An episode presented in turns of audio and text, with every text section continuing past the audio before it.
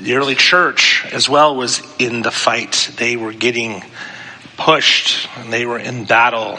And this text I'm about to share is Paul's counsel to them in the midst of battle. This is from Colossians chapter 1. Being strengthened with all power according to his glorious might, so that you may have great endurance and patience, and giving joyful thanks to the Father who has qualified you to share in the inheritance of his holy people in the kingdom of light. For he has rescued us from the dominion of darkness and brought us into the kingdom of the Son he loves, in whom we have redemption, the forgiveness of sins. The Son is the image of the invisible God, the firstborn over all creation.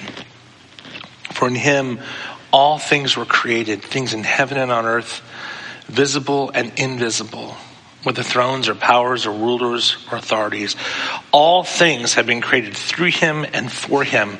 He is before all things, and in him all things hold together.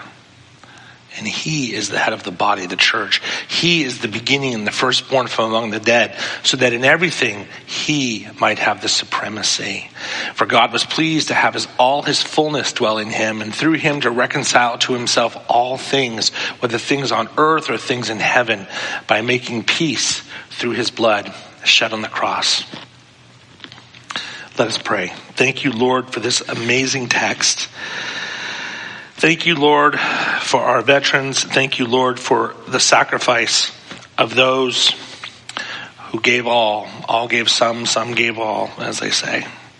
Lord, we pray now that these words of mine may not be my words, but they may be your words. And we pray, God, that the words of my mouth and the meditations of all of our hearts would be pure and acceptable. That you would fill us with your spirit, and that you will draw us to yourself. Come, Lord Jesus. Come, Lord Jesus. Come, Lord Jesus. Amen. We're following the lectionary, which is the set of texts that get chosen weekly for thousands of churches to follow. And I, I, have to say, I was a little perplexed by this. They kind of dropped us right in the middle of a prayer.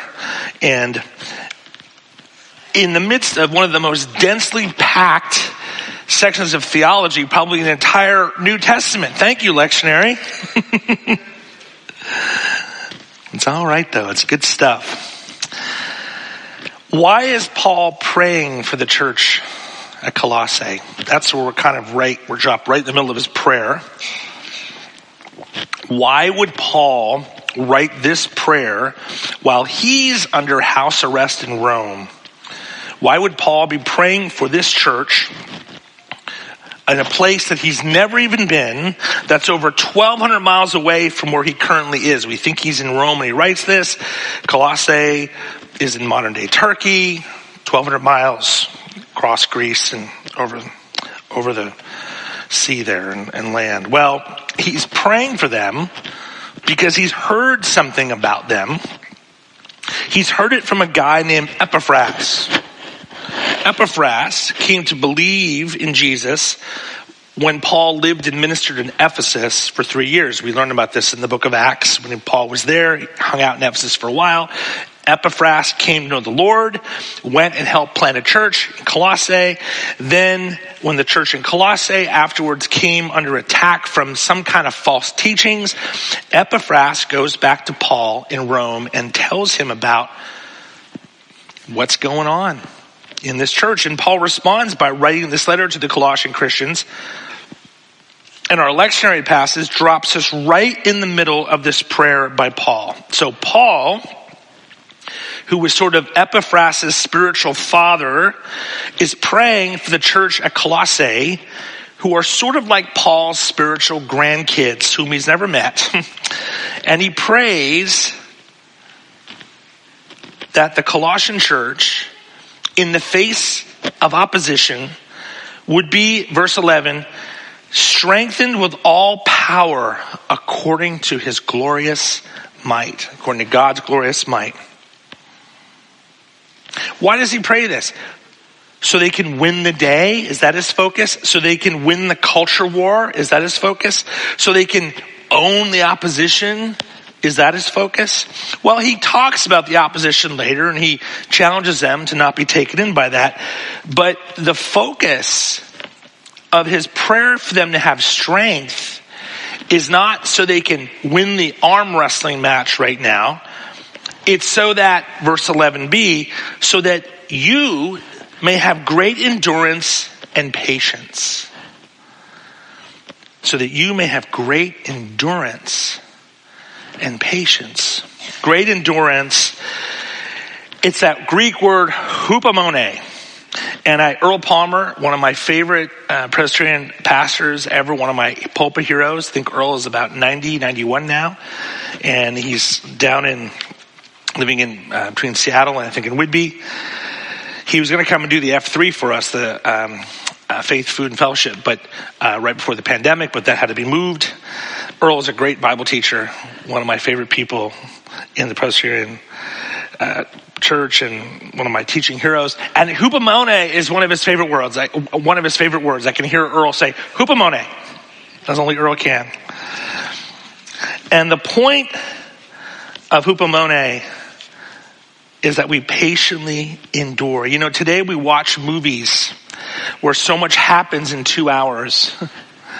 or we watch a TV show in which so much happens in one season, few months.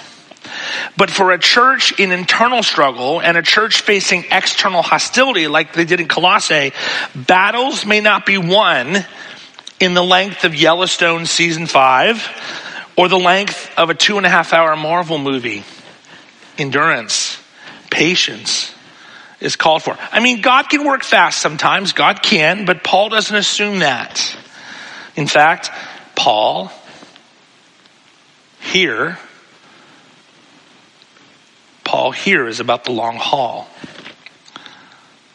Paul's for the long haul. That's how Paul counsels his spiritual grandchildren when they under when they're under threat. Patience, endurance. That's the prayer we're dropped into here.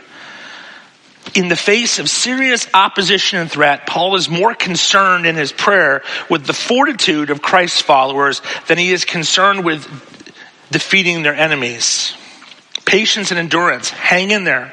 This is where Paul prays God's power will take them as he reads this prayer for them, that they would be strengthened with all power according to his glorious might, so that they may have great endurance and patience. Scholars define endurance here as the capacity to see things through Hupomone. See it through. Stick with it. And patience as the opposite of wrath. The opposite of the spirit of revenge. This speaks to, scholars say, this speaks to even temperedness. The attitude that in spite of injury or insult, does not retaliate. This is how Paul prays for the spiritual grandkids he's never met when they are under threat. Not, hey, when they hit, you hit them harder. In fact, this prayer notice isn't aimed first and foremost at the people attacking the church. The prayer is actually aimed at the church. Being strengthened with all power according to his glorious might, so that you may have great endurance and patience and giving joyful thank, thanks to the Father Paul prays not for them to have strength to defeat their enemies. He prays that they would have strength to defeat their weakness to endure. Strength to defeat their impatience so they endure. And that, rather than being nasty and negative at how awful the threat is, that is how Paul prays for them. And that he prays that they would be, quote, in verse 12, giving joyful thanks to the Father who has qualified you to share in the inheritance of his people in the kingdom of light. There's a lot going on in this passage. You could preach a six week series just on the passage I read. Colossians is full of theology, but I want to focus on two areas, and one of them is this one. Whatever else we may be facing, we remember what Paul told his offspring in the midst of what they were facing. Be patient, endure. Well, he didn't just tell them, he prayed for them to be patient and endure and have joy in the Lord. Patience, endurance, and joy. My laptop and our new printer were not speaking to each other. Maybe you experienced this. I tried and I tried and I tried and I tried. I mean, come on, Canon and Microsoft, can you guys get it together and talk? Thankfully, I have an amazing brother in law, Todd, with a big old brain and many talents who happens to work in IT. Hallelujah.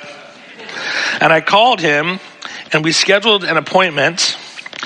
And Todd, by remoting into my computer, was able to bring healing to the relationship. And my laptop and my new printer were reconciled. Glory to God.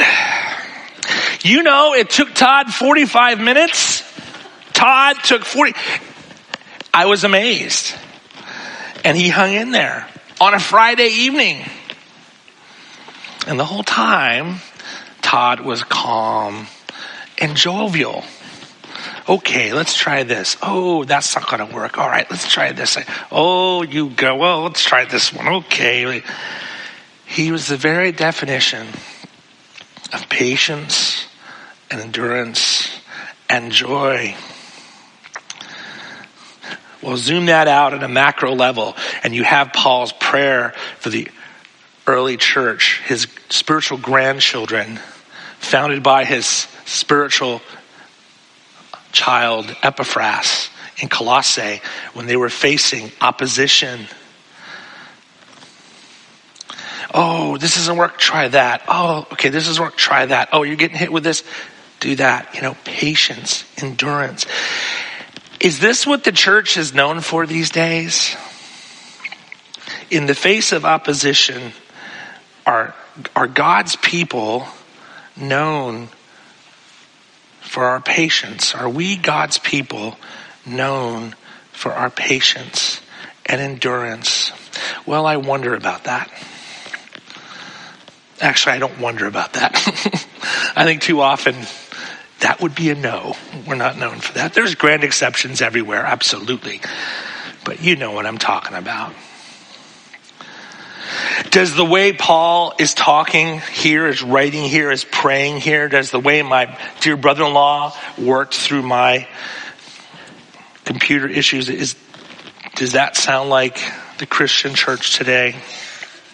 As we seek to renovate the world, Paul prays for us to renovate ourselves with patience and endurance. I keep thinking that is his prayer for spiritual grandkids. You know, I don't know about you, we have kids, and those who have grandkids, you feel very protective, right? Someone messes with them, it may not be your first instinct to say, hang in there. You know, might be like something else, right? Get in the car and drive over there. Give whatever's challenging them, but what for, right? He says, hang in there, Hupomeno. Hang in there. Start with renovating yourselves. Well, lest we think this is just about going inward and strengthening our faith, and our faith inside us, it is about going inward and strengthening our faith and endurance and patience inside us through Christ in us.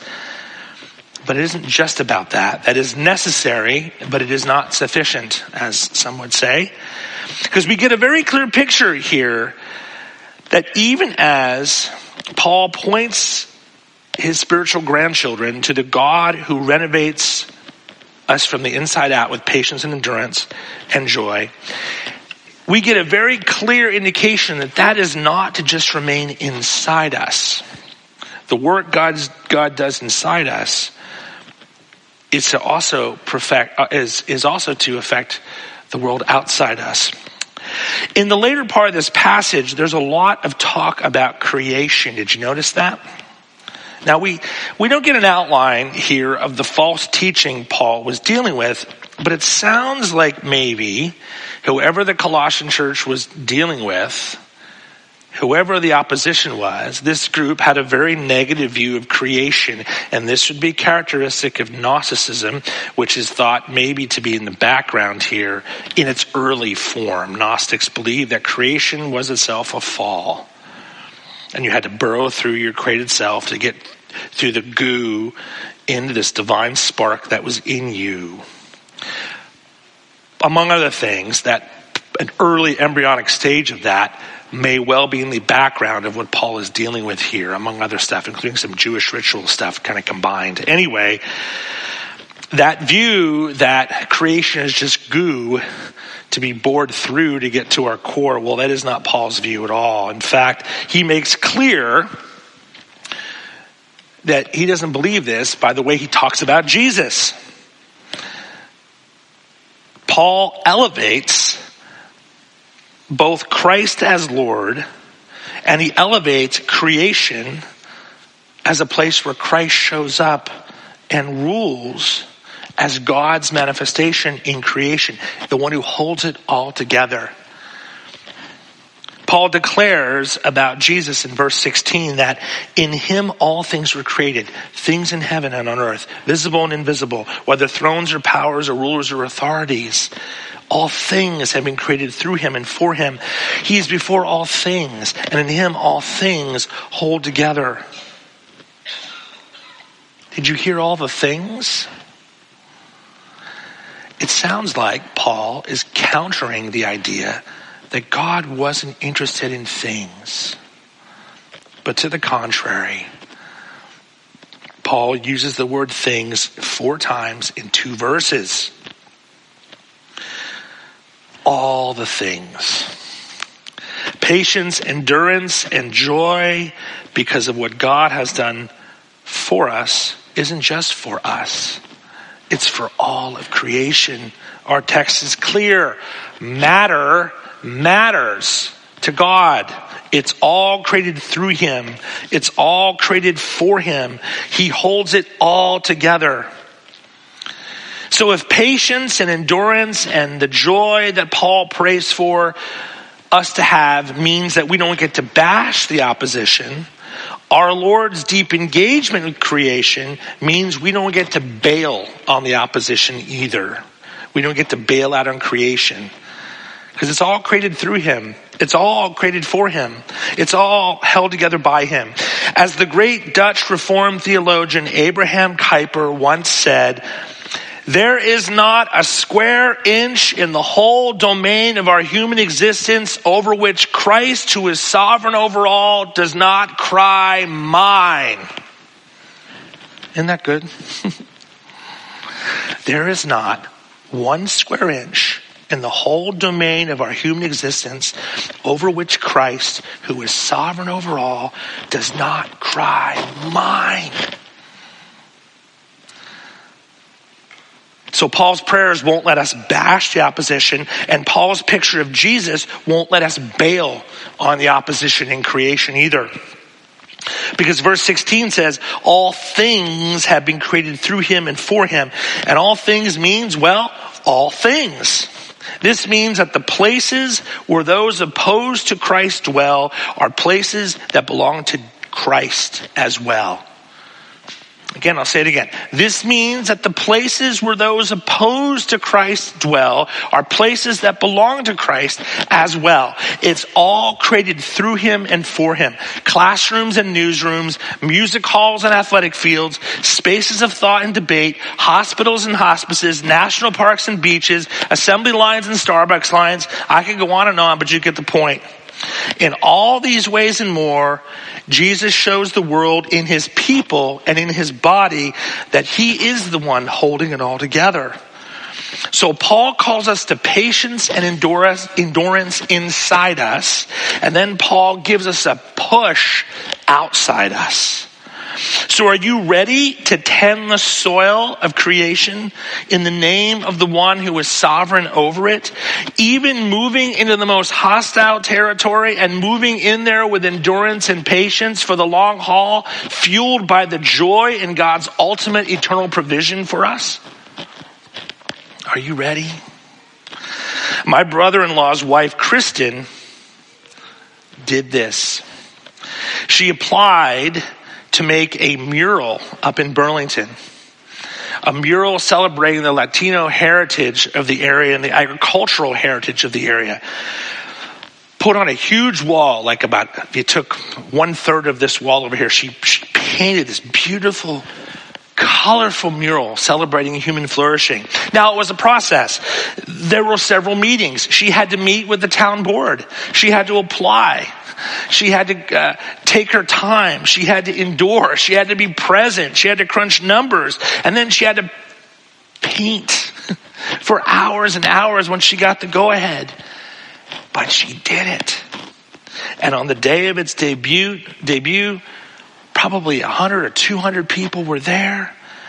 And there was music and there was dancing and that space was claimed and the love of God for all of his creation was proclaimed as hallowed and blessed and reclaimed by the Lord for whom and through whom it all exists.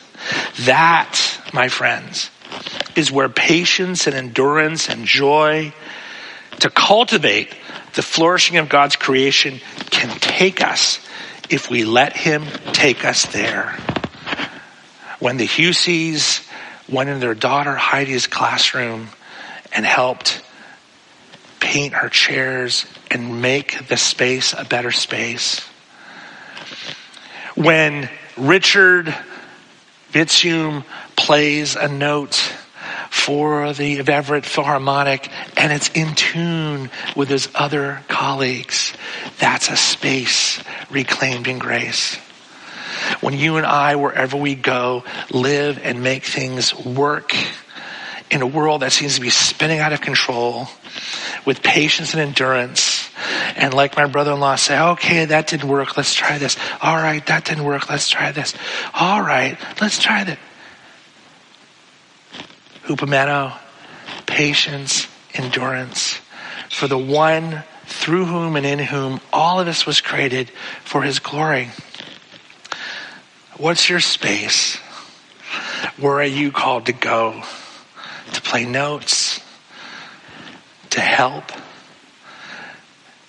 To bring a calming presence? To speak truth in that presence? To build bridges? To live for Him? May it be so for you and for me. In the name of the Father and of the Son and the Holy Spirit.